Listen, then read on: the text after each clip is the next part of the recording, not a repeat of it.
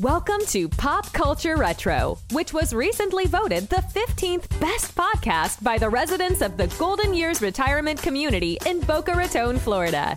Each show, we'll revisit some of your favorite pop culture memories with insider and outsider perspectives.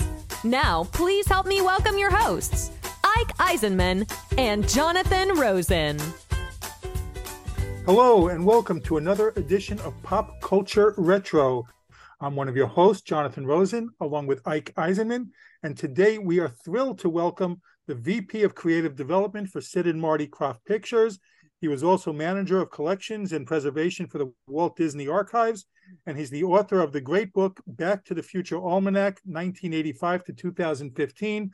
Please help us welcome Rob Klein. Rob, thanks so much for joining us. Hey, how are you? Looking over items to talk to you about, there are so many different topics. You've had an incredible career, so we'll jump around a bit. But let's start with your current role as the VP of Creative Development for Sid and Marty Krofft. What does that job entail, and how did you get into it? uh, I had met um, Marty about 23 years ago, and I had gotten a hold of a Sleestak uh, from the you know 73 74 actually they had auctioned it off.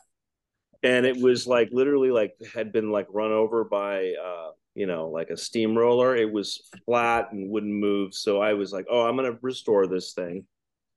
And uh, long story short i ended up restoring the one the only other suit that the Kroffts had as well. So i think marty was impressed with that and that sort of led to me doing stuff with them today. So I have the Sleestak to thank. oh, I love that show so much. well, what, what are you doing with them now? well, now um, I, I I basically doing a little bit of everything. So um, we like you know be one day like, hey, you know, where's this uh, there's this document that might be, you know, Marty will want me to go look for something interesting, or the next day it's like, how would how would you do Land of the Lost? You know, that kind of thing. It's like, wow, you know, and so you kind of throw out your opinion. So it's it's very different from day to day. I, I do have to ask one one question on this topic with the Land of the Lost here. Okay, we had Sid Krofft on before. He was not right. a fan of the movie. Was Marty? was that what? What was that? Was we had Sid Krofft on. He was not a fan of the movie. Oh, um, as I understand it, uh, they were not probably fans of the the way that it performed. It didn't do too well. I don't think. I don't think it brought in a lot of money. I think that was probably his biggest disappointment with okay. it. True. yeah, because I mean, I mean, not a lot of people liked that movie, and I had actually never seen it when I when Marty hired me, and uh, he says, What'd you think of the Will Ferrell movie? I said, Well, I haven't seen it. He's like, Why not? And I said, Because I didn't want it to break my heart. So I didn't watch the movie, you know, because I knew it was going to be different than the 70s one and it just mm-hmm. wasn't, so I didn't watch it. He's like, Well, you got to see it. So anyway, so I watched it and I actually thought for what it was, it was exactly what it, it was. Will Ferrell Saturday Night Live sketch, two hour comedy of Land of the Lost. Yeah.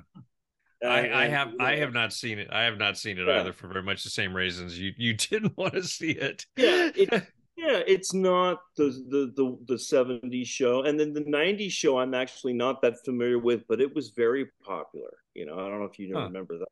I did see that, yes. I, do, I, I don't. But were were you a, a Krofft fan um, oh, growing up? Oh, oh yeah, because I mean yeah. they were you just they were just like anything else. They were literally, you know, you had Walt Disney's on Sundays, like yeah. with the Wonderful World of Disney, and you're just ingrained with that. And then Saturday yeah. mornings were Kroffts stuff. You're like, oh, okay, and you know, very imaginative, and I was very aware of it as a kid. Yeah, yeah. So, so Marty, Marty still works regularly. Sid does, has no involvement though right now, right? Or he does exactly. And then uh, uh, Marty comes in every day. You know, he's a force of nature. I mean, you when you can see why the Krofft, why they did so much, is because he's just a tenacious. You know, you know, you, you know, when you when you work with people, you get to see that. Oh, this is why he's done so much because he just won't stop you know, he's got that drive. Mm.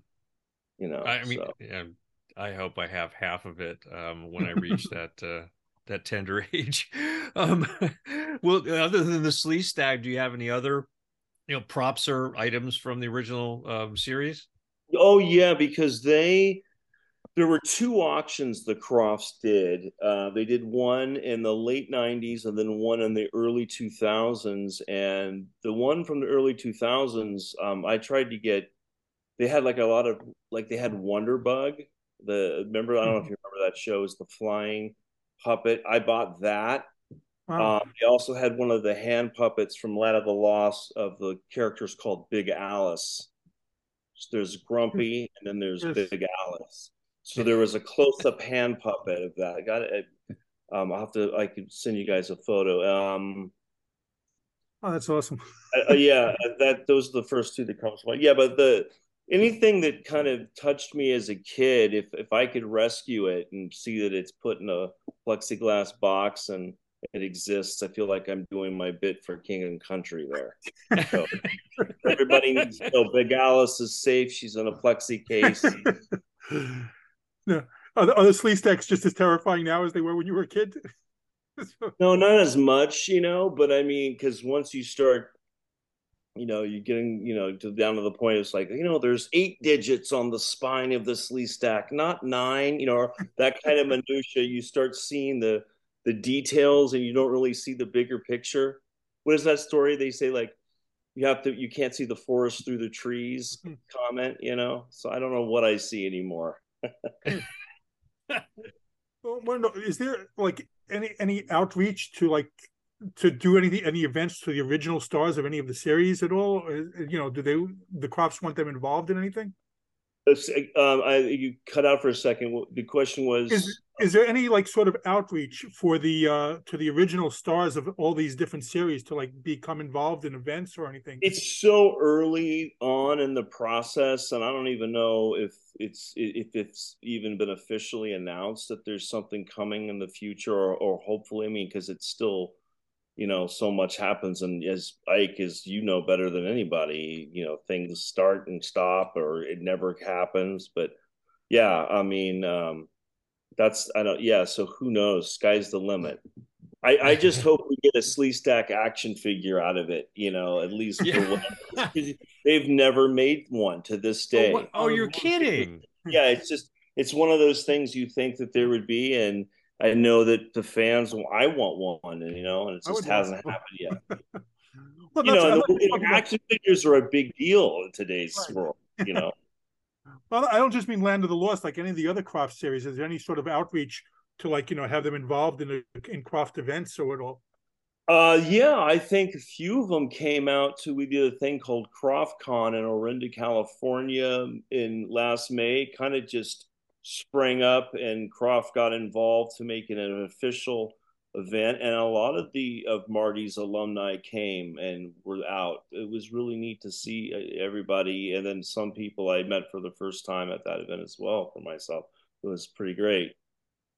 Um do you like you like Johnny Whitaker was there, which mm. Patrick came uh, oh, Peter, um, mm, so Chris Knight from the Brady, the Brady Bunch, because you know the Kroffts did the Brady Bunch Variety Hour. Right. Oh yeah. Oh yeah. yeah classic television. uh, a few more, a few more guests that might. I think uh, Carolyn Ellis, who was a Bugaloo, if you remember her. Oh wow. She phoned in from Scotland. I think that's where she's at uh, living these days. So it was, it was she is on my guest, my wish list for our show, so I'm going to have to reach out at some point. yeah, well, um, yeah, well, I, I, am sure we can help put you in touch with. Oh, that would be great. Carolyn Ellis. The uh, oh, anyone, you know. So, what what do the Kroffts have on tap? So they have an anniversary thing coming up. No anniversary plan that I know of. Um, you know, there's there's so many little projects that were, you know, the main thing, and, and this is something I'll share uh, that I'm personally working on is that my, at least for me, my main thing is to get like the Krofft shows out again. Like, mm-hmm. you know, like obviously there's going to be a Krofft like channel, but with the way that the the world works, I guess with this is something new to me is like selling shows against like if you if you go to like a, a station like cbs they want the right to sh- kind of show the shows and it's not as valuable to them if something's on like a uh like a tubi or a um you know pluto television because it's streaming uh-huh. you know, they want to be kind of an exclusive so i guess long story short is this hopefully the Krofft shows will be back up again and then eventually a Krofft channel where everything lives. I mean, oh, that's oh, like, amazing. That, that, has to happen. Um, and, and it will. It's just the logistics of that. And I know I've done the the fun part or the easy part was just making sure that all the master tapes are there. And, and I literally like put my hands on each and every one from every series. So I literally not only can say like, oh yeah, yeah, we'll go and pull them from the vault when it's time because it's like now we can definitively say on our end it's they exist, they're there, they're ready to go, um, and then now all the paperwork has to happen, the legal, which is oh, which is so complicated as you know with anything, you know. So that would be amazing. Yeah. Oh man, absolutely. Oh my god. So I we obviously now really want to talk to you about your time with the Disney Archives. Um, yeah. That was where you and I first met back in 2009. Sure. Um, and because I was in town for the premiere of Race to Witch Mountain, and every time I go to LA, I visit the studio because I have to tell you, of course, it's my home away from home. It's my favorite place on the planet, and the archives has a special place in my heart because I met Dave Smith at a very early age, and he was so as anyone who met him and had a chance to meet him knows, he was such a wonderful, generous, kind man with all kinds of incredible information in his head. Um, how did you get involved uh, with that?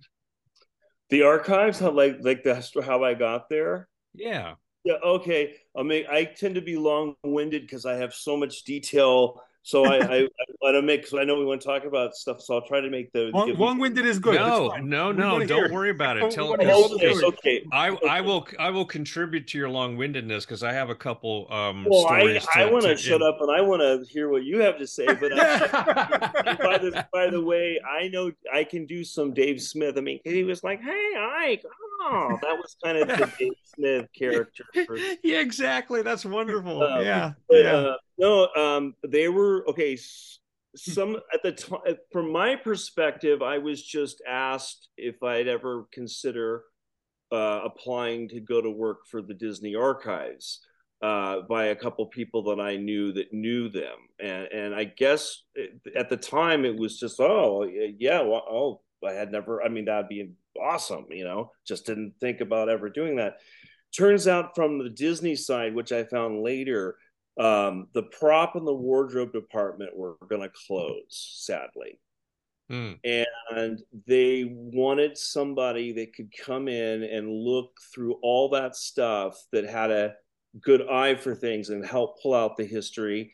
And also, they needed somebody that could also fix things and and I guess that the they had been asking around, and my name had come up, like, "Oh, have you ever met Rob Klein?" So I got invited to meet uh, uh, a couple, one of the archivists, and then they said, "Oh, you should apply." And then, you know, when I started, you know, I did all that. Then I thought, man, I might have a chance to go to work for the Walt Disney Company. So then it started really sinking in. And then I became like very neurotic and like, oh my god, I got to find out. And then luckily, uh, they said, oh, we, we would hire you. And then it was magical. So Che was like the high point of my life, getting that position to do that. So that was that was my way in. And then one of the great things was meeting you that day. So I mean I mean I'm usually not that kind. I usually like if I see somebody and I don't really know them, I usually don't say anything because I'd rather be introduced to somebody. Sure. If, oh sure. Yeah. You know, because you never know when like hey, excuse me, why are you bothering me? You know, or something like that. oh, you, know, you know, but on that day I saw you and I said, oh, I had to say hello. So I'm glad. And man, believe me, it was it was it was fantastic for me because uh, you brought out um the the original miniature RV that was used for the for the special effects flying sequences and I had never seen it and I was just blown away it was like it was just incredible to get a chance to see that um and I'm going to share right now my um yeah. my major my major little collectible that I that I kept that Dave Smith oh yeah um begged me for oh, yeah. more than once oh and he great. said if yeah, if you ever, he just kept saying, if you ever want to, you know, give the harmonica to a really good home, we have a place in the case right here for it because they had Tia's star case in there. Dave Dave had that on display for uh,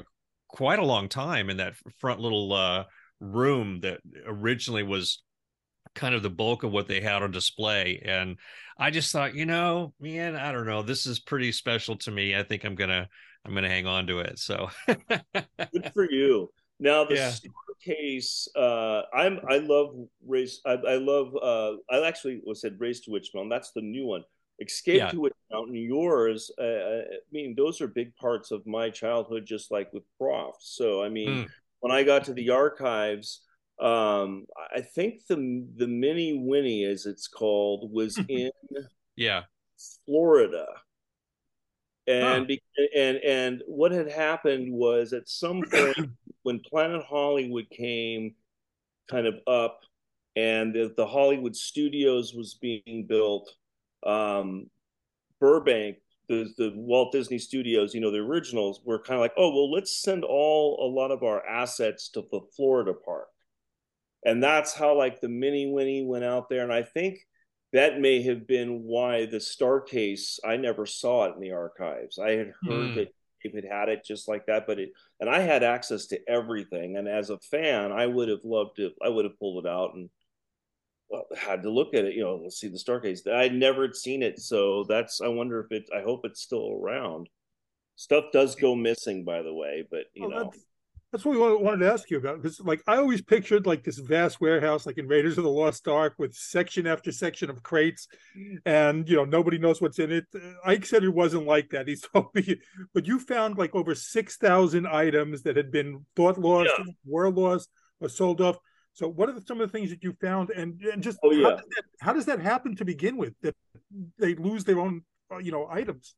Well, they just because it's just what the studios do, and this is not to to make Disney sound unprofessional or bad, but if it's in the property department, it's there to be rented. It become the asset is a, it becomes a rentable. This is to generate money. The the historical value of it is is ceases to be of any consequence at that point. I mean, people in the prop department may know, oh, that was made for this movie, but really it's irrelevant any longer. And and and the and the thing is, people go, oh, well, the really cool stuff is put behind lock and key. It's like mm, not not not necessarily, you know. So hmm. that's that's why an archives department is so important at studios is to have the experts that say, look, you know, there's no world where we need to rent Mary Poppins hat again. And that's yeah. what they were doing because the wardrobe, you know, the archives had one to be fair, but there was another one that we found in the wardrobe department that was just being rented. And it's like, you know, you know, and you're not blaming the people that work in the wardrobe department. They're lovely people, but that's not what their thing is, their mm-hmm. expertise. They could tell you all about what kind of a hat it is or how it's constructed, but historical nature is may or may not be they might may or not be aware of that you know? Yeah. So we find that kind of stuff. I mean i use that as the probably the the creme de la creme of we found mary poppins hat. And then there's like stuff from like you know lesser movies but it's like um i mean and that's not to pick on anything but you know there could be something real obscure movie that no one ever saw i'm trying to think of an example. Um i mean you know I'll, I'll say one of our dinosaurs is missing. I like. yeah, yeah. Well, that was that was an English production, so we had. I don't. That's a whole other story. You you want a Star Wars connection to that? See, we're going to go off on a side road. Do you know that the, um, the one of our dinosaurs is missing? It's like a brontosaurus skeleton. It's kind of an iconic image from mm-hmm. that. So the skeleton was used in Star Wars as the krayt dragon. If you know the film well, Oh, where wow. C-3PO is in the desert and you see this this crazy skeleton behind him on the sand dune. It's Yeah. that's the one of our dinosaurs is Oh missing my gosh. Wow. Oh. that they reuse for Star Wars. I'm not nuts. Oh my god. That I mean, talk about like Disney's got their hands in everything. You can't escape it. amazing. God. Well, you know, there's I don't I'm I had a very interesting experience um with you know kind of that that lack of attention to the history of the studio in the sense that um when I was shooting Witch Mountain there or I actually came to do my ADR and re-record, you know, do my ADR recording on B stage um there was this little room, this storage room behind B stage. And I don't know if you're familiar with this, but it housed all of the original handmade sound effects machines that they used going back to the Silly Symphonies and all the cartoons. Wow. And so I got I got to go in there and touch and play and do all of this, and I was absolutely overwhelmed by it.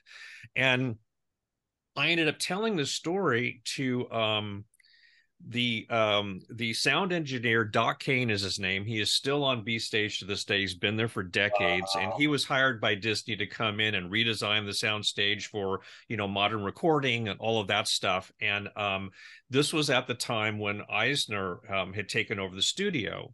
And apparently this memo had gone out about how he wanted to streamline the studio get things more contemporary and the note was all the old stuff must go and so apparently this room was considered a bunch of old stuff.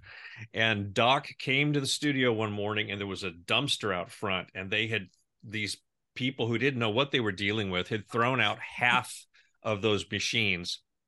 And Mhm. Doc managed to get them to stop and take whatever had survived and wasn't busted and broken and sent and i don't know if you are aware of those things or if you had them or saw any of them but they Mm. were extraordinary. They were really extraordinary artifacts uh, from the studio. So you know i get that's a de- definitely a firsthand story about how you know if you don't know what you have it's just junk and there's no one knows what to do with it. So i i, I found that particularly fascinating Well, I can t- I can address that and tell you what exactly the reason why, uh, and and not this isn't to be big headed or this wasn't to like say oh I was part of the greatest era of the archives, but I'm I'm telling you, other than when Dave Smith started it in 1970, uh, was hired by Roy Disney. His first task was to save Walt's offices, and Yeah. that was like his first archiving gig. And then they went to there's a great history just with those.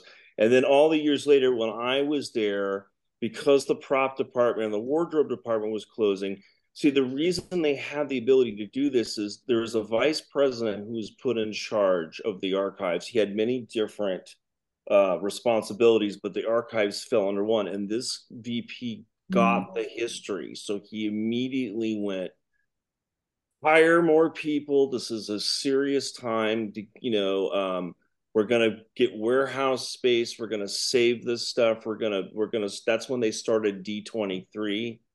If you Mhm. remember, that's like you know they started the magazine. That was all because they had one VP who was way up there, had access to Iger, and and Iger also was a fan of the history, and that's why they allowed the archives to kind of grow, and they had these little archives sh- TV shows and a lot of talk with them. You know, you know, it just was a great era because they gave them the funding and the archive to do it. And I'm not saying they pulled funding or anything later, but of course that VP is no longer there, and then now it's like the focus is not really there to be aggressive and spend the money to go around to Florida and grab the assets and spend time on the you know what I mean? So they and you know, but they don't really need it as much now because they kind of regathered everything that was still at the company and and now it's all safe. But mm. stuff like the sound effects may ne- they they yeah, I never heard those were were were saved. Oh wow, it's tra- Yeah, it's yeah. really I tragic because, I mean, you know, it's it's like I can picture it in my head. I can practically draw some of them for you because they were they were all you know arranged and organized on these shelves and had numbers and you know a designation of what kind of sound they made and this mm-hmm. the, the guys would just go grab one take it in the studio make their little sound they needed and yeah. back and they were just they were absolutely amazing so it's a it's that's a real shame but you know um, well, Dave Smith, God bless him, I mean, literally had limited resources. Like he would go, I'm going to take this. And he'd take like one example, but he yeah. couldn't save it all. And that's yeah. again, there was, there was space issues and, you know, you have every piece you have to, you know, archive correctly. You know what I mean? So um, you can understand he didn't, it was a small staff and he did what he could, you know? Yeah. Uh, yeah. You know, it's not great hey Dave, how come you didn't save the entire uh, you know carousel from Mary Poppins? I mean, he couldn't have pulled you know, couldn't have done yeah. it. You know what I mean? Just yeah. you'd have to have someone else helping. You know, so. Well, what were some of the some of the earliest or the oldest props in the collection? In the archives, like that yeah. I had nothing to do with. Of course, they yeah. were just there. Oh yeah. Oh, amazing! Like um, uh, camera Walt Disney owned, or um, you know, uh, like the first Mickey and Minnie handmade um, stuffed or plush. If you, uh, they're called Charlotte, made by uh, someone named Charlotte Clark. You know, it's the ones you see Walt with. Yeah, uh, there's a, there's a a, a, Mickey engineer that you see Walt riding the Disneyland train with a few times, like, like on the mm-hmm. around opening day and like the Mickey's wave. That's in the archives, you know. So everything to from like there's there's stuff like there's casts of Walt's hands. At wow. some point, they did that, and you, you could see his wedding ring, and I mean, just just wow, you know. I mean, uh, my favorite uh, thing, I think, in the entire collection is Walt's highball glass set from his office. with the, with the literally with the WD uh, initials on each one, very elegant. It's just classic, you know. Oh, that's fantastic! yeah. Oh my god. Yeah. Well, one thing you may not want to address, answer this, but based on what we said, you know, just a few minutes ago, and from what various shows that I've watched, the perception is that Disney doesn't pay enough respect to their own history in films until they can monetize it somehow. So, is that an accurate assessment, or you don't think that that's the case? I, I don't know. No, I mean, oh my God. I mean, uh, I try to always be the the glass is half full, but I mean, you you'd have to really Disney's having tough time right now, right? I mean, keeping the current, you know and uh, I'm a Walt person, so it to me it's like anything Walt taught us, go with that, you know. And I don't necessarily think they're making decisions that Walt would agree with. I would agree with you, and I say that yeah. very politically correct and gently because I, I like you, yeah. Um, but let's just Walt taught us a lot, and there's a lot to be learned from see from his great successes as well as a couple of the, his admitted failures of what to do and maybe what not to do. I mean, well, that's that's me. to me even kind of the point here is that th- there are so many movies that were beloved by people growing up, and now you know Disney like only brings out like a certain few again. They they they a lot of like their collection is like you know buried. I, you know, they had that brilliant marketing where they would go every seven years, they would reintroduce right. one of like the feature animated classics, and they would always show it in the theater. It would like would be an event, even even as time went by, and then all of a sudden they were just like, ah, nah, forget it. You know, it's like what, you know, but that's I don't know. I mean, yeah, I agree. It's a shame. I mean. uh the live action stuff in particular really i think doesn't True. get enough attention you know because oh. there's some wonderful movies Escape agreed agreed yeah. that's well in your opinion what's one that's been very too long uh, that what's that your opinion what's uh, some movies that have been like you know too long ignored, I guess. Oh well, I mean, I mean, what are the most? Let's we'd have to identify together. What do you think are the most like um popular Disney movies? You think that would is an example? Like, give me if you guys think of one.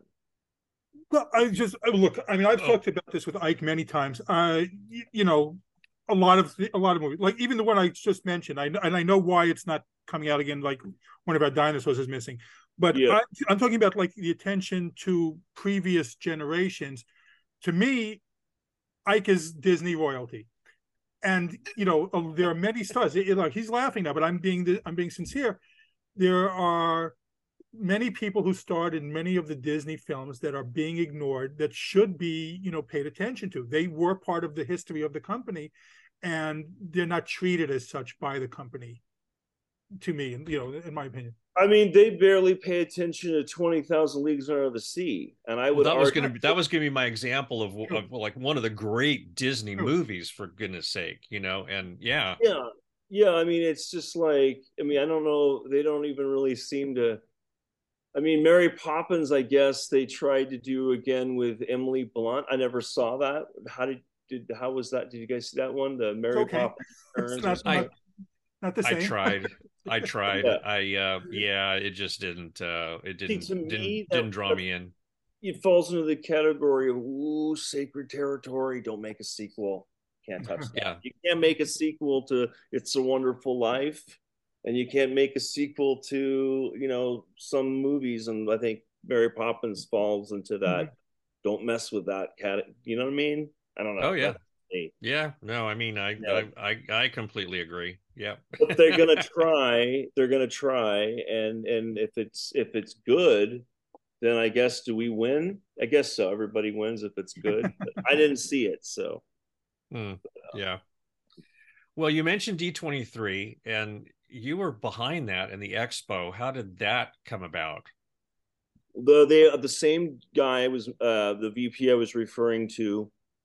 He was, you know, his his um, he spearheaded that. I was lucky enough to be able to be in the the group to, and um, I remember specifically saying with what D23 had been decided, I said, well, we should do like our Comic Con. I said, we don't, Disney could have their own Comic Con. And then the, the VP was like, oh, I've never been to Comic Con. I'm like, oh my God. Well, let's go to Comic Con and you'll see it and just imagine everything, uh, you know, as Comic Con, DC, Marvel, except it's Disney's version where it's just theme parks and studios and, you know, that kind of stuff. And so we went and he got it, and then they the next year they did the D twenty three Expo. It was kind of that simple. Oh, you know? man. I mean, it was it was kind of like my my little version of the Great Monorail story, when how that got created. Uh, Bob Gurr, the guy who drew all the Disneyland vehicles, had the mm-hmm. monorail sketched out. Walt Disney came in and he said, "Bobby, can you build that?" And Bob Gurr goes, Yeah, yeah, I think we can, Walt. And he goes, Okay. And then he walks out, and that was the monorail getting greenlit. I mean, it was 60 seconds. Maybe that's why things were so cool back then because not a lot of people messing up the soup or causing trouble or cu- cutting corners. It was just Walt Disney creative. Yes, I like it. Go make it great. And then we have the monorail, you know? Mm. That's my lesson. So that's how the expo very similar. Just oh, this is this would be cool. Let's do it. Okay, great.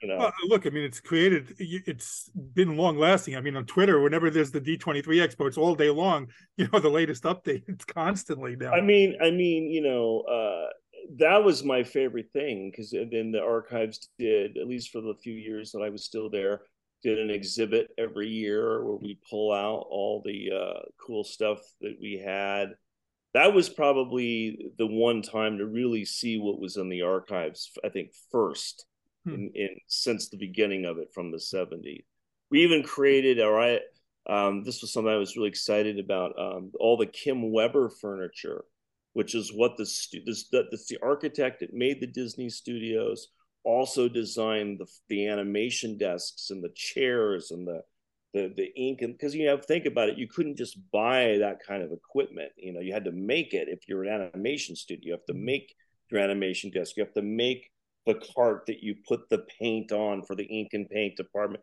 It's really minutia but when you start thinking about it like okay yeah i guess you would have to make that.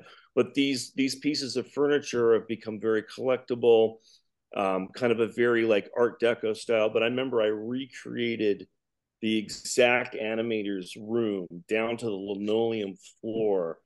And I knew uh, I had done right because John Lasseter saw it, and he just like just kept looking at the whole thing and didn't care anything uh, about the miniatures and the costumes. It was all about that recreated animators, you know, hmm. desk at the studio. So it just something for everybody, right? So. Wow. Well, you're not there anymore, but are you no. aware of some of the things that Disney is planning for the 100th anniversary, or no? You have no idea. No idea. I, I, saw. Um, I mean, other than just as a lifelong Disney, um, you know, fan, uh, maybe not, maybe no longer fan after you leave the company. It's you've kind of, um, you, it's just you just you just coexist. Hmm. How like that way? There's me and there's Disney uh, but I mean, we I've been to Disneyland recently, but I don't really know what they're doing. I, I know I know they're having trouble with the Star Wars franchise. If they want to mention that, you know. yeah, of course. Yeah, I'd say. I mean, we're all. Are you guys Star Wars fans? Up until the recent movies. That's yeah, exactly my answer. The original, yeah, of course. yeah. I mean, it's, it's. Are you a Star Wars fan? I'm like, not anymore. Yeah, that's my that's my answer. Yeah, yeah. I, I feel over oversaturated, and I I, I can't. uh hmm. Yeah, it's just yeah, it's become its own genre of storytelling. It's it's interesting. like there has to be certain rules though for you because as a member of classic Star Trek uh, legend, is there some sort of a guidebook they give you about what you can and can't say? Because if you're like, you know what I mean? I don't know if you know where I'm going. You know, uh, I don't know. Like, are you allowed? Could you could you be in a Star Wars if you got cast, or would there be some sort of like? Oh yeah, there's know? no exclusivity, especially since they killed me. okay, okay, okay, I have, I have absolutely feel no obligation to the franchise other than just remembering if, it fondly. I wonder if that would be some sort of like paradox break in the timeline. if like someone like you got cast in Star Wars, like the fans couldn't wait him. You know, it's like you don't know. That would be that'd be a funny. uh a funny yeah, movie. You would you would have to be killed in it though, by the way. yeah. Oh, probably. Yeah, yeah for sure.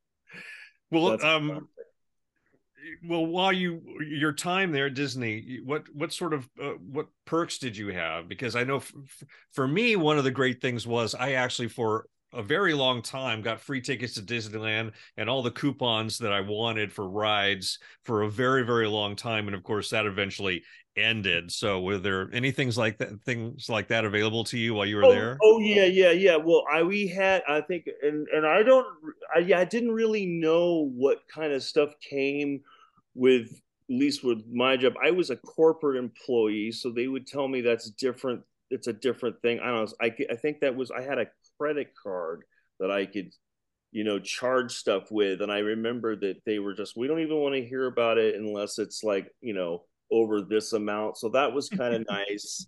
And then also we had I had a sil what they called the silver pass, which you can get into Disneyland. Um, you and like three people anytime, and mm-hmm. that's something. Spe- that's when you can actually go to Disneyland and like, hey, you want to go to Disneyland today? We're Southern Californians, great, let's go. Can't do that now. It's like reservations and Oh right? yeah, going a few it's... days down the road, you know, that kind of thing. It's not spont the spontaneity's gone, unfortunately.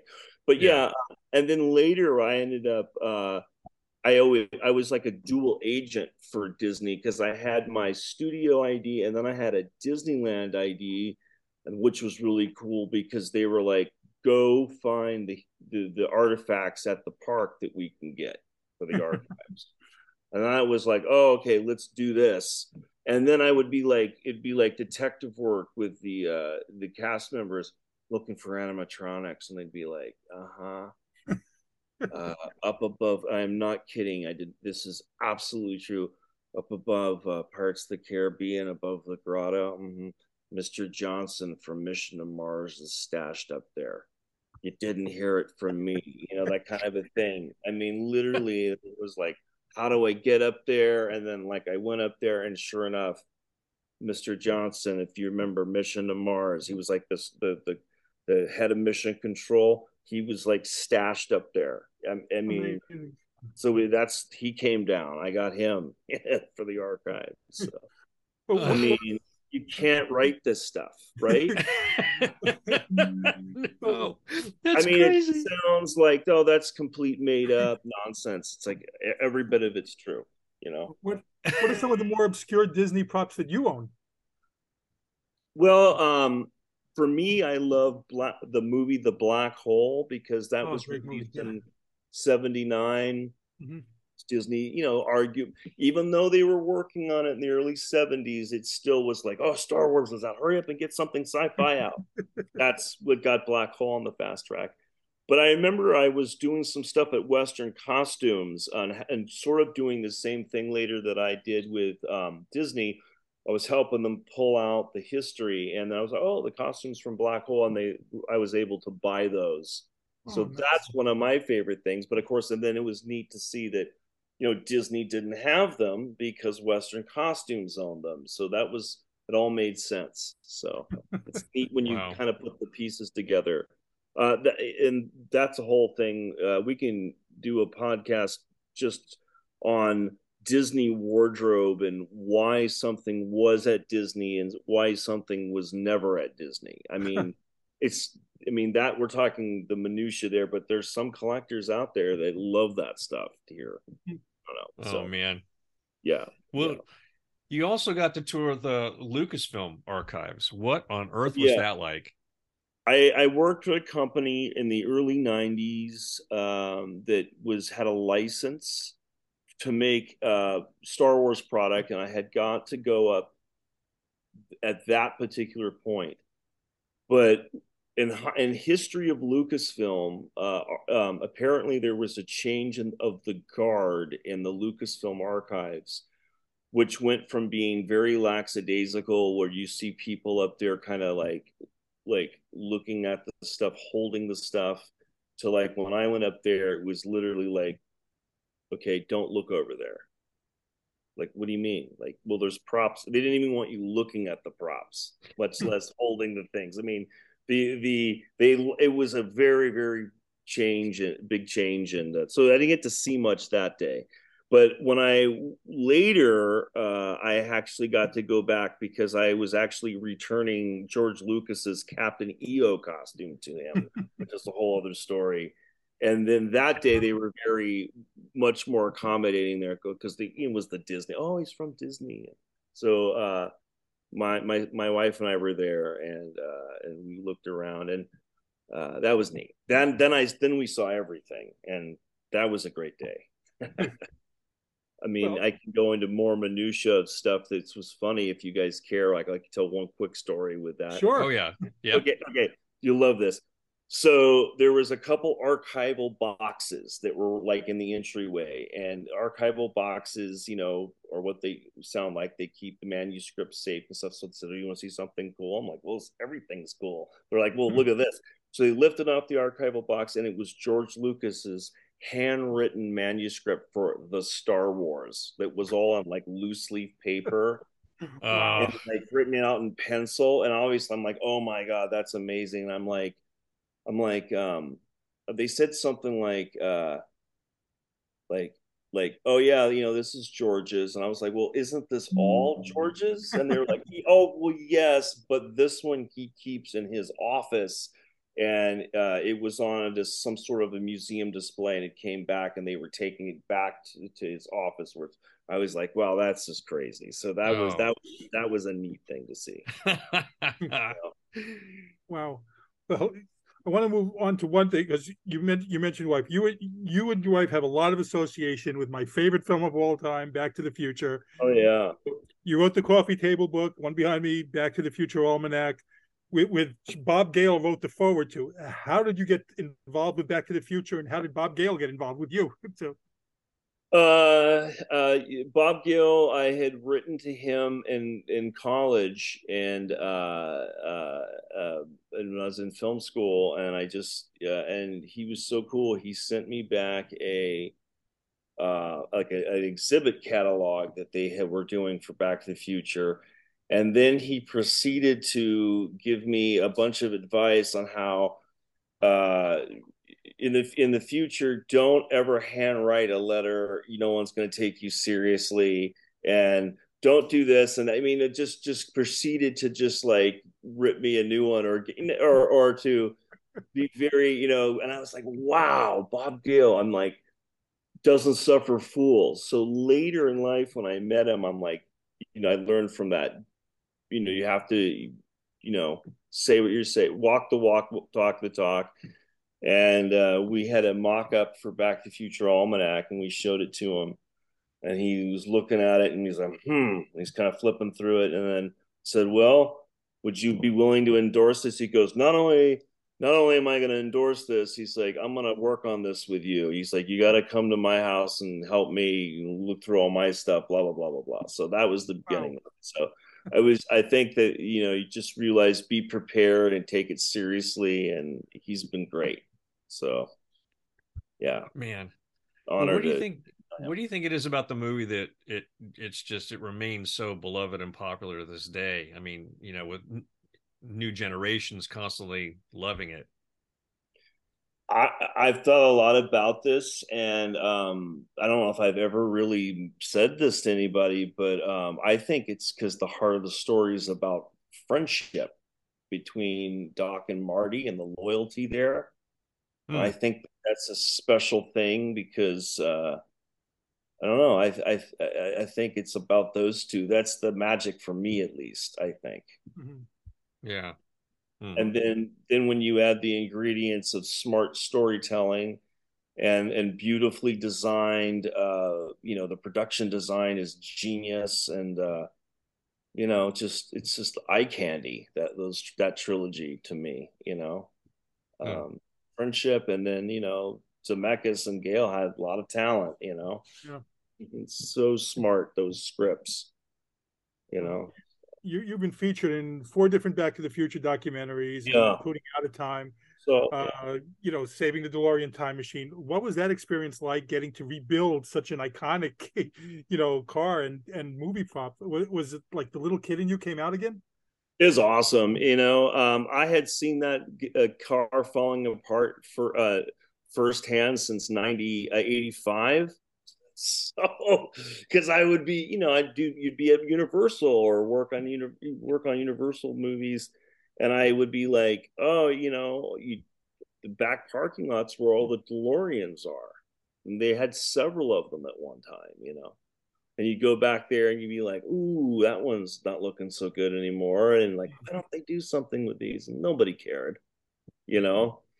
It's just they don't. And so all these years later, it was neat to finally be a part of the team that was able to like make the car look great, you know. So mm. it was really far gone. I mean, bad. Yeah. Parts wow. missing. Terrible. Yeah, Jeez. yeah. Yeah. So, but it looks you would know you wouldn't know the difference now. I mean, it's it's at the Petersen Automotive Museum, you know. Mm. Wow. Yeah.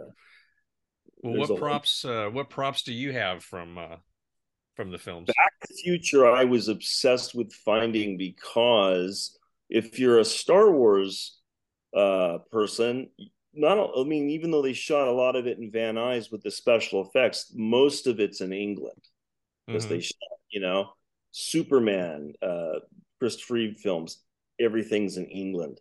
But when Back to the Future was shot, you know, two or three blocks up the street from me, so I was like, okay, the stuff's in town. Um, so anyway, I ended up meeting the property master, and he mm-hmm. had a good example of everything that he made, and I was able to get a lot of stuff from him. So I have a lot of stuff from the films. I mean, uh, I'm very proud to say. But um, I have a hoverboard, hmm. uh, mm. one of the only matched hoverboards. Oh. Um, and you know, a, a lot of it's in the book actually. It, it, I don't really call attention to it, but if there's a prop in the book, it's probably one that I have saved. so, well, is, you, you have the cover. I, it's uh, behind me, but we're going to post it on you. within the interview also. There's a there's if the book the thing that's behind you, Jonathan. Yeah. There's a book. There's a dust jacket, and the dust jacket comes off and then it's a the cover looks like the the sports almanac kind of. So it's got like action anyway, but there's a couple like hidden Mickey's, if you will. hidden Back to Future things on that cover. A couple of the original props are on the, wow. on the cover as well. So thank you for asking about this stuff. I, I again, I, I want to start. Uh, we got to start talking about Star Trek two. you know. Oh, uh, we are. We, we okay, you and I okay. have a have a date to have a, a totally okay. separate conversation about that. good, good, good. and, and and we'll talk a lot about uh, Bill Shatner. Absolutely. I have to call him Bill because I have met him a few times, but I don't know him at all. I mean, or anything. Matter of fact, with, I just have to say this with William Shatner. People always are very nice. Oh, would you like to come meet William Shatner, et cetera, et cetera? And I always say nothing could top what I've already experienced with him as a kid, and I've just left it that way because he was yeah. very nice to me. Is, is you know nowadays, like, oh, you know, I don't know, but uh, so yeah, we'll, we'll, we got to talk about William Shatner. I gotta sure. ask. I gotta ask you though. Have you seen him at all in the last few years? No, I have not. Okay. The last. I'm trying to think if I even saw him because I I um was at the Las Vegas 50th anniversary convention that. Kirstie Alley actually um, came to, and was the only one she's ever done. Wow! Um, and most of the cast was there. I'm sure Bill was there, but I didn't see him there because I, I mean, you want to talk about it's like the Secret Service move these people around through these events, you know, and they come through side back doors and go straight on stage. They're never wandering the halls. So, um, so no. The the short answer is no what what would happen if you if you went out there uh, uh, you know would people uh, tend to want autographs immediately or would they want photos or do you think they'd be like huh, that guy thinks he's peter preston walking around in costume kind of thing or what would they be doing you know? You know? Well it's it's it's interesting. I you know i i have i love conventions first of all. Let me just get that straight out. Um they're a great deal of fun. It's a chance to interact with the fans, talk to people, find out the things they like that they remember, find out what they want to talk about.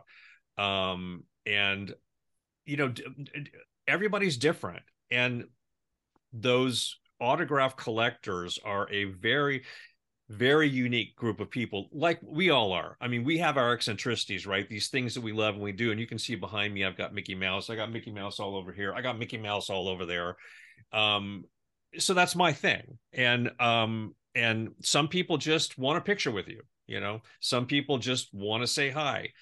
Most people want to want an autograph, something they you know to take with them to show they've had a personal interaction with you.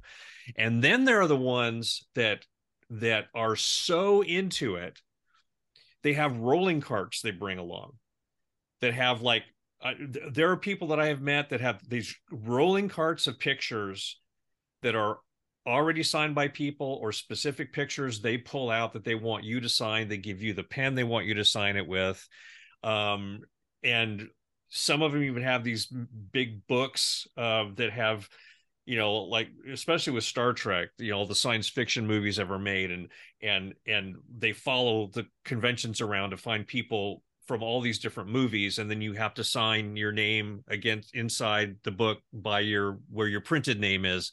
So mm. it's it's it's a very it's a very interesting hobby that people spend believe me thousands and thousands and thousands of dollars on.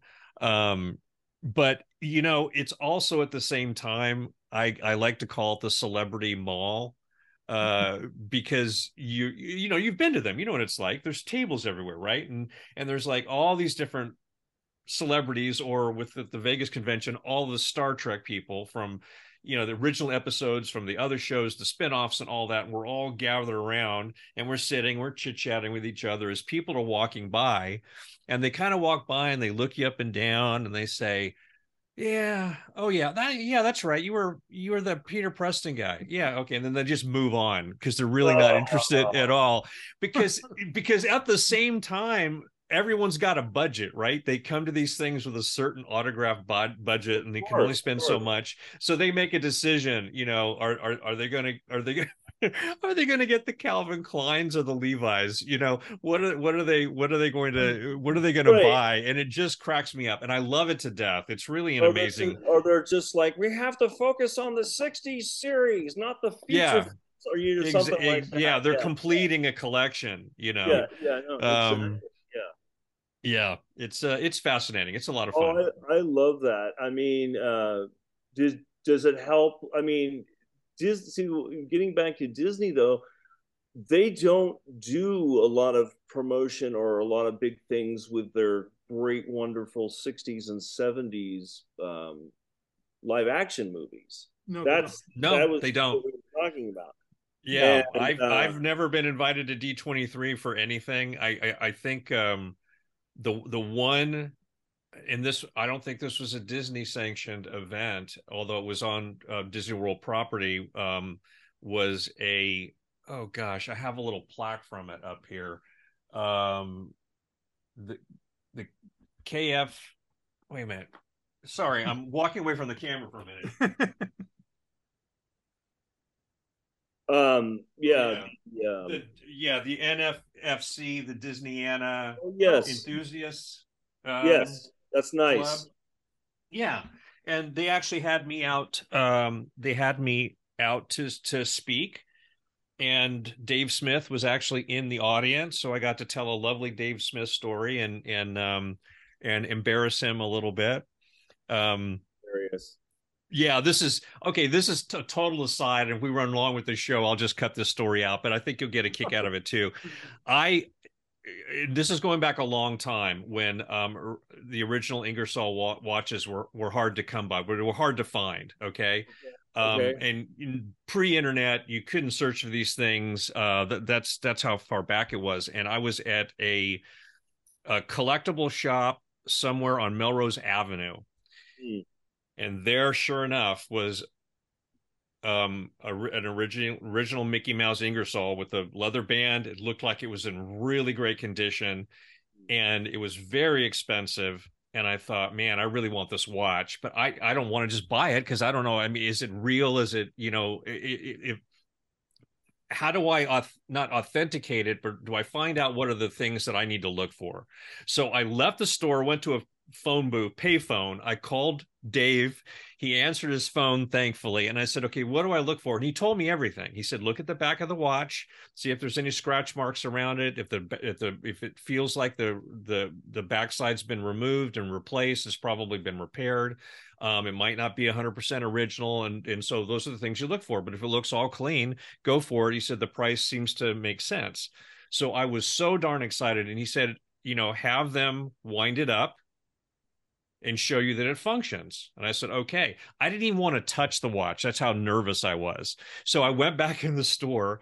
The guy's showing me the watch. I said, well, if you don't mind, if you could wind it up just to show me that it works. He said, sure, absolutely. So he winds it up. You know, the little Mickey at the bottom's going around and everything's sounding good. I'm looking at it, all looks great. And I set it down and I said, okay, I'm going to buy it. And I pull out my checkbook and I'm, I'm literally almost finished writing the check for this thing when the watch goes tick, tick, tick, tick, tick and stopped. And I said, uh, excuse me, but the watch just stopped. He said, oh no, it can't, it can't. And I said, yeah, it did. I, I didn't touch it. I didn't do anything with it. And he said, oh my God. And he's trying to wind it again. And the watch was dead.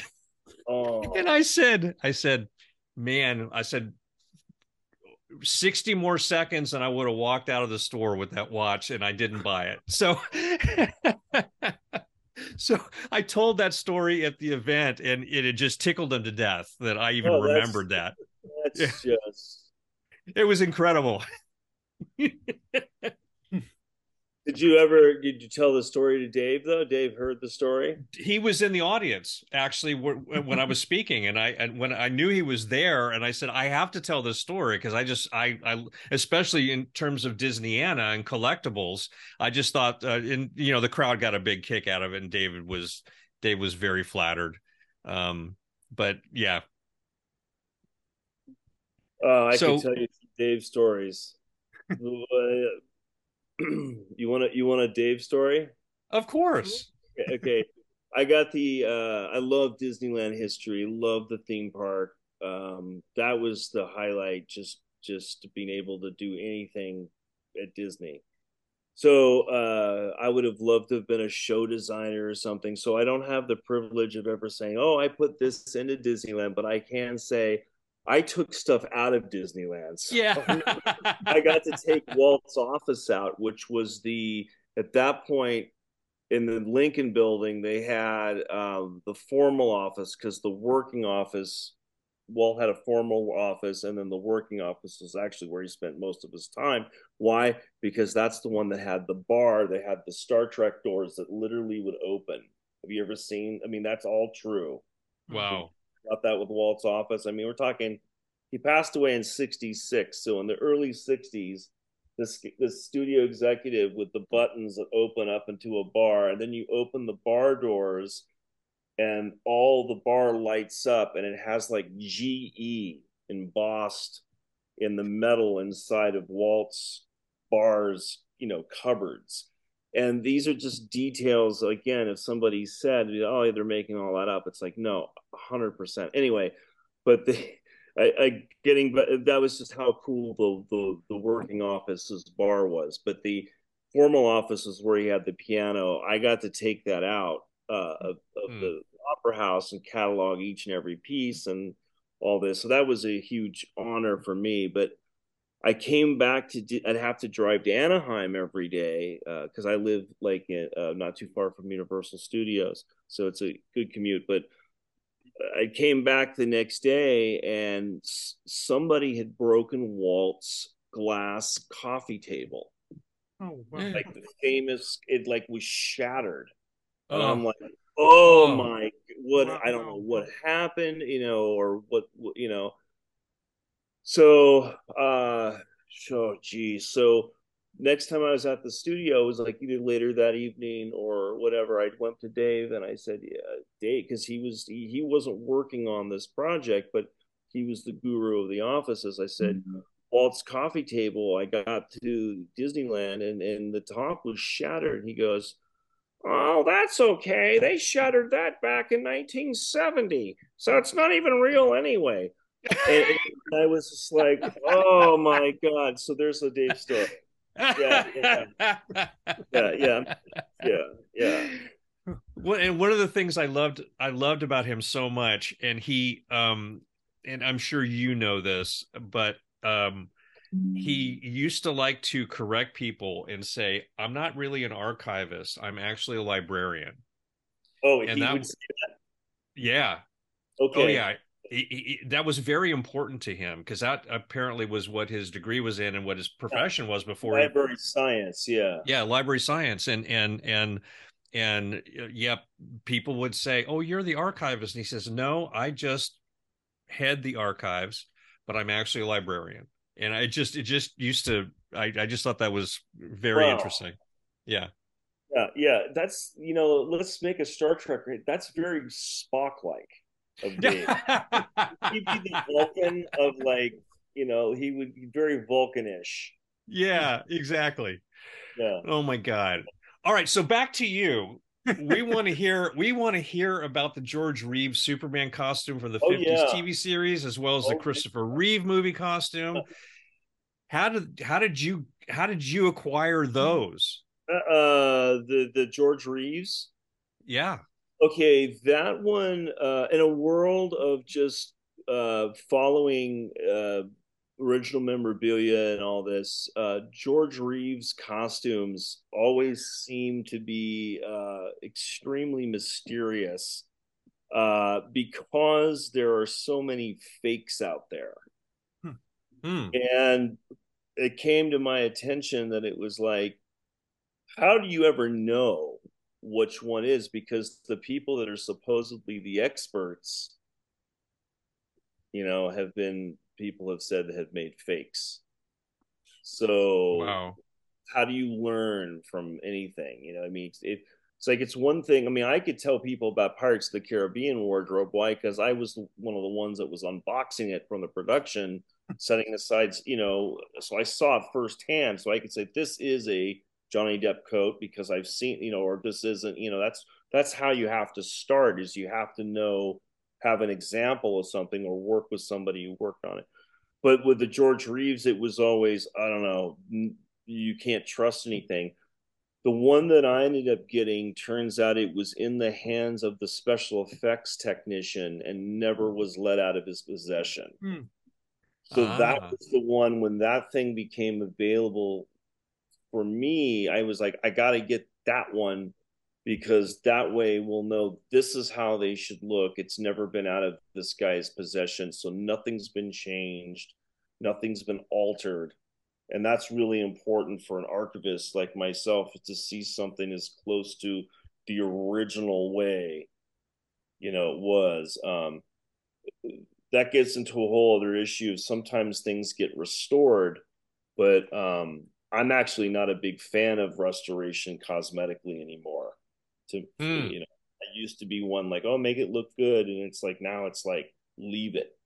You know let it yeah. look beat up and is you know i mean stabilize it so it doesn't tear itself apart with its but you know what i mean? But let it look beat up and stuff. Anyway that i went off on a tangent there but anyway. But yeah uh, so that so that george reeves uh, he was unmessed with so very very lucky to be the caretaker of that at this point and now we can say this is what they should look like Hmm. We we did have on uh, Lori Jacobson, a, a, Hollywood historian, too, and so she says there's no doubt in her mind that he was murdered. Is that what you think also? Oh, I I think when you look into that, there are just so many things that leads to that over the other way. It's I don't know. Have you I, have you guys gone down that rabbit hole, Jonathan? Have you actually? I have. I've been. Yeah. I mean, to me, the same thing. There's no doubt that he's murdered. I mean, that's. I, I mean, yeah. Like, do you know the backstory of that? I I really don't. I I'm not. I, yeah. I, let me get uh, basically his George's mistress. Uh, her husband was um I'm having a brain crash. Uh, uh, the fixer, Eddie Eddie Mannix. Eddie Mannix works for Metro Goldwyn Mayer his whole career. When there was a problem of any sorts, labor disputes or actors not behaving, Eddie Mannix was the person you would call he was the fixer. And they said that, you know, so when you have a husband that's the fixer and you're the mistress, when you break up with the mistress and break her heart, I think George Reeve got fixed. That's sort of what is Jonathan. Mm. Yeah, you, that's fair. I would say that. Yes. uh, Reader's Digest version. So yes, that's why they say they think George Reeves was murdered versus suicide. Uh yeah. Yeah. Man. Yeah. Well, let's well, talk about your. Oh, sorry, John, go, ahead, go, go ahead. Go, go, ahead. Yeah. No, I was just going to say your it's Star a grim, Trek. It's a grim subject. I know, I know, but I yeah, yeah, it is grim. You know. Yeah, I feel like I should break out into song now, but I'm not going to do that.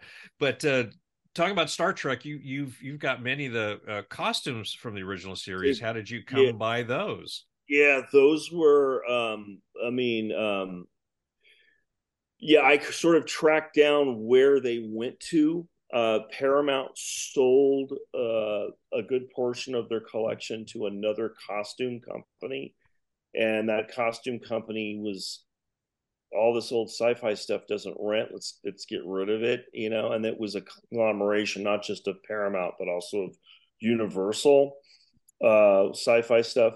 So I was able to go in and uh, initially I actually bought a huge collection of the Universal stuff, which is which is how I was able to save a lot of that stuff. And then there were Star hmm. Trek costumes that were in there mixed mm. in, and I was like, Hmm. aha, I think this place also had Star Trek. And then later we were able to go in and get that stuff from the rental place. And wow. most of it was the Star Trek stuff.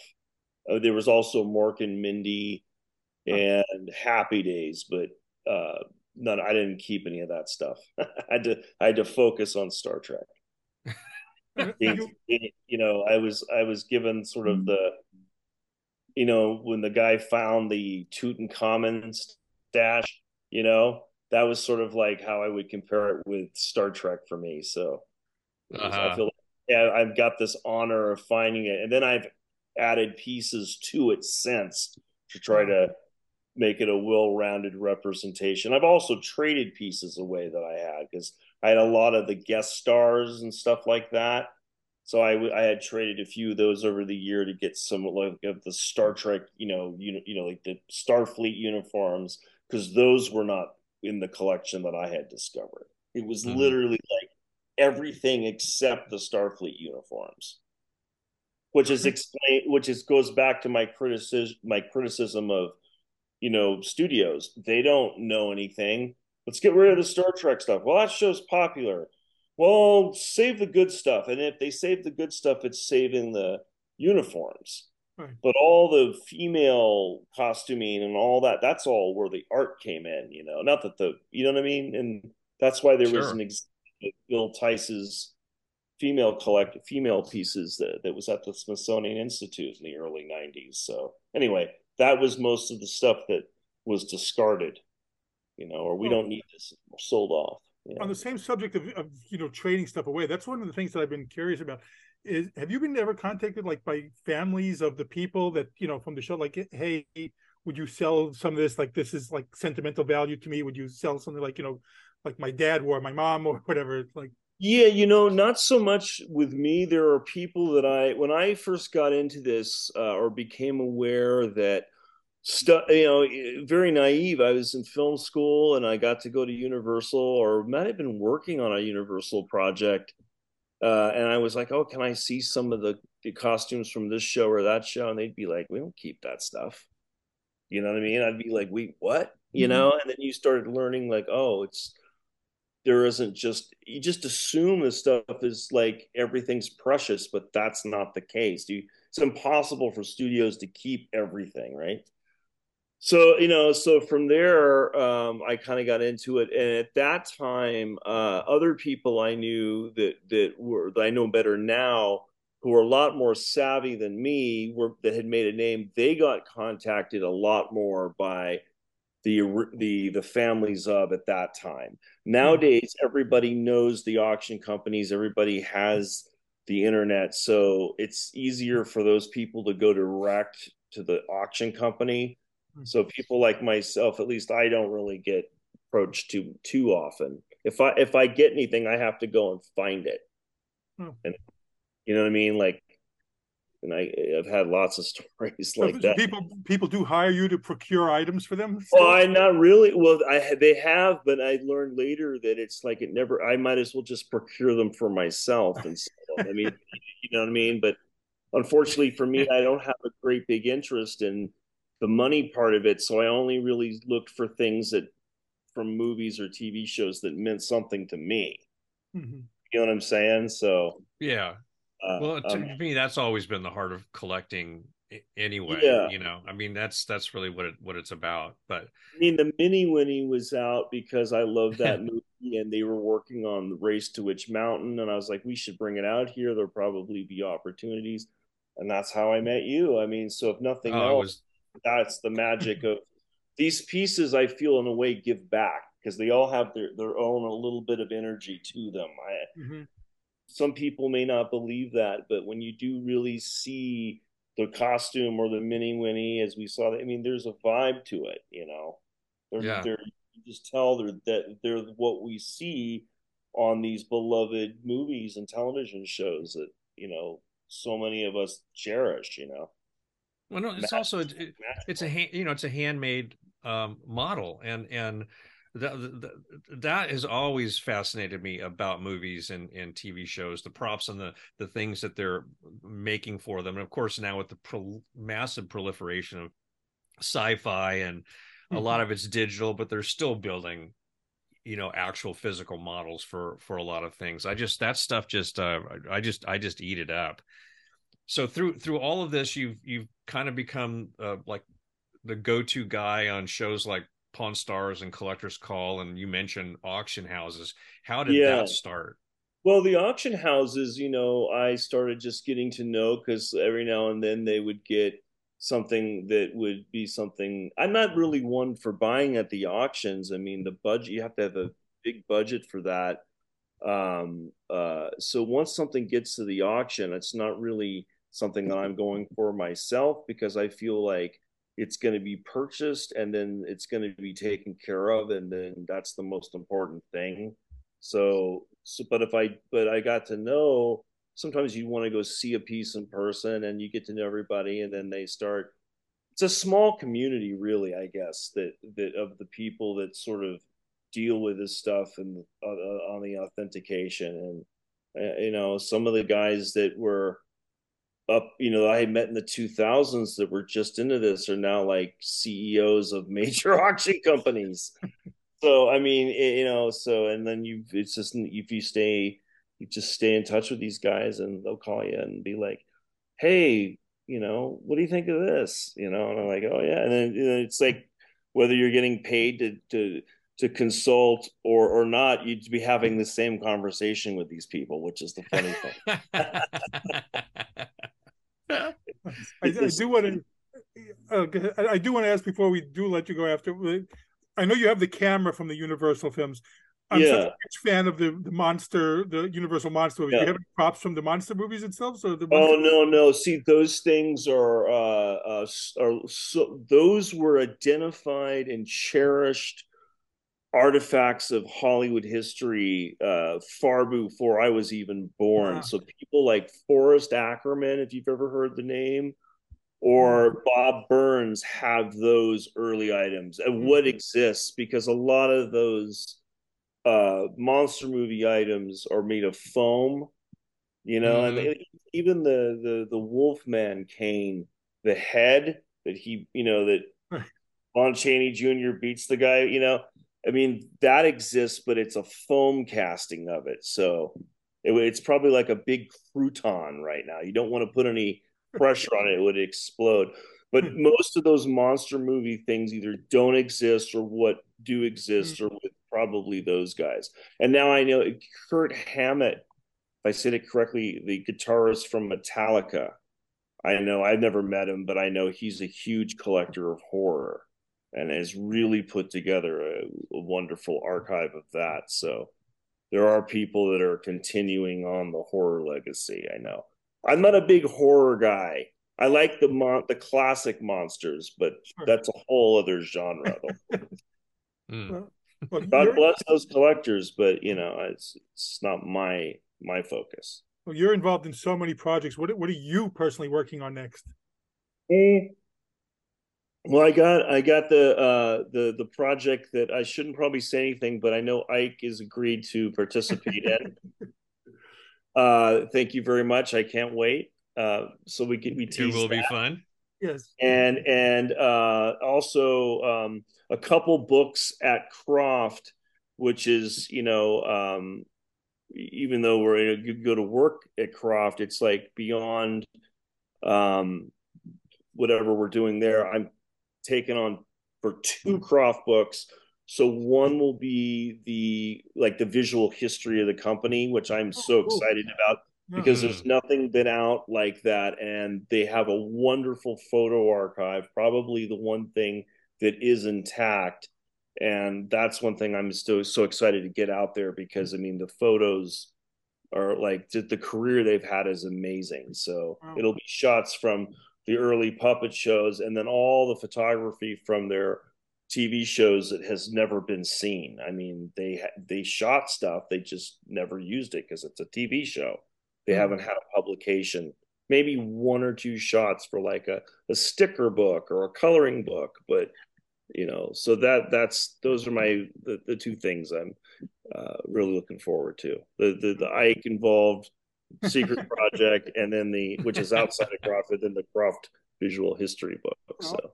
Well, I was gonna yeah. we we've had so many questions. Yeah, don't keep. Uh, so we'd love to have you back. When that book comes out, we'd love to have you back too.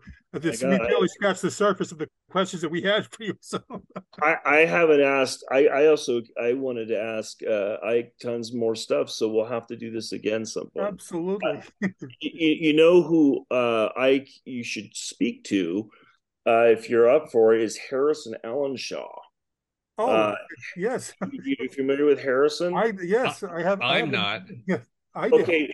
Harrison is the son of Peter Ellenshaw, who was the matte painter that Um, Poppins for one. Yeah, well, yeah, he was brought over by Walt to do uh, like Twenty Thousand Leagues Under the Sea and all that. Anyway, so he won the Academy Award for Mary Poppins. Harrison followed in uh, his dad's footsteps and was also the matte painter on Star Wars and stuff like that. Oh wow! As well as, as, well as all the early Disney movies, Pete's Dragon, and you guys share a connection he's the guy that was behind the visuals for the opening sequence for Race to Witch uh, Escape to Witch Mountain. Ah, okay. Beautiful credits of you guys. Yeah. So that's, Harrison's work there. Oh my god, that would yeah. be so great because I I had yeah. somebody recently ask me um on Facebook, I think it was, whether or not and I thought this was very sort of uh, amazing that someone would even uh, ask this if those eh, the rotoscope sequences were actually Kim and I. And because I know Kim and I so well, I've watched the movie so many times and and writing my memoir, I had to watch it so many times. I can see that a couple of the shots are Kim and I, but I think there are some in there that are not Kim and I. And I would be very curious about how that whole opening sequence came together. That would well, be fantastic to learn about. He's great. And, you know, he um, has had such a wonderful career. He was the uh, visual effects supervisor for Superman 4. I know a lot of people don't like that movie as, as much as the other ones, and Harrison will be the first to make fun of it. But I mean, but the fact is, just being there on a, on a, working on a Christopher Reeve super yes Superman is, is Harrison's got great stories from that oh, shit. I, yeah, I have an Ellenshaw hanging on my wall. Actually, I have an Ellenshaw Mary Poppins thing on my wall. Oh, oh yeah, oh yeah, and he you know, he loved his dad, and and uh, um, always happy to talk about the great Peter Ellenshaw. Uh, but yeah, he he'd be perfect for you guys, and uh, so yeah, I'll put you guys in touch. Oh, uh, we would we would love that and appreciate yeah. it. Yeah, that would be yeah, fantastic. Yeah. Um, well, um, well, hey, thank you for having me oh, on. Thanks for doing this. This was fantastic. Thank you. Well, I mean, um, I'm, I'm Jonathan Rosen, and along with Ike Eisenmann, this has been Pop Culture Retro. And again, a very special thanks to Rob Klein. And please subscribe. Thank you for listening to Pop Culture Retro, where no one was hurt during the making of this podcast.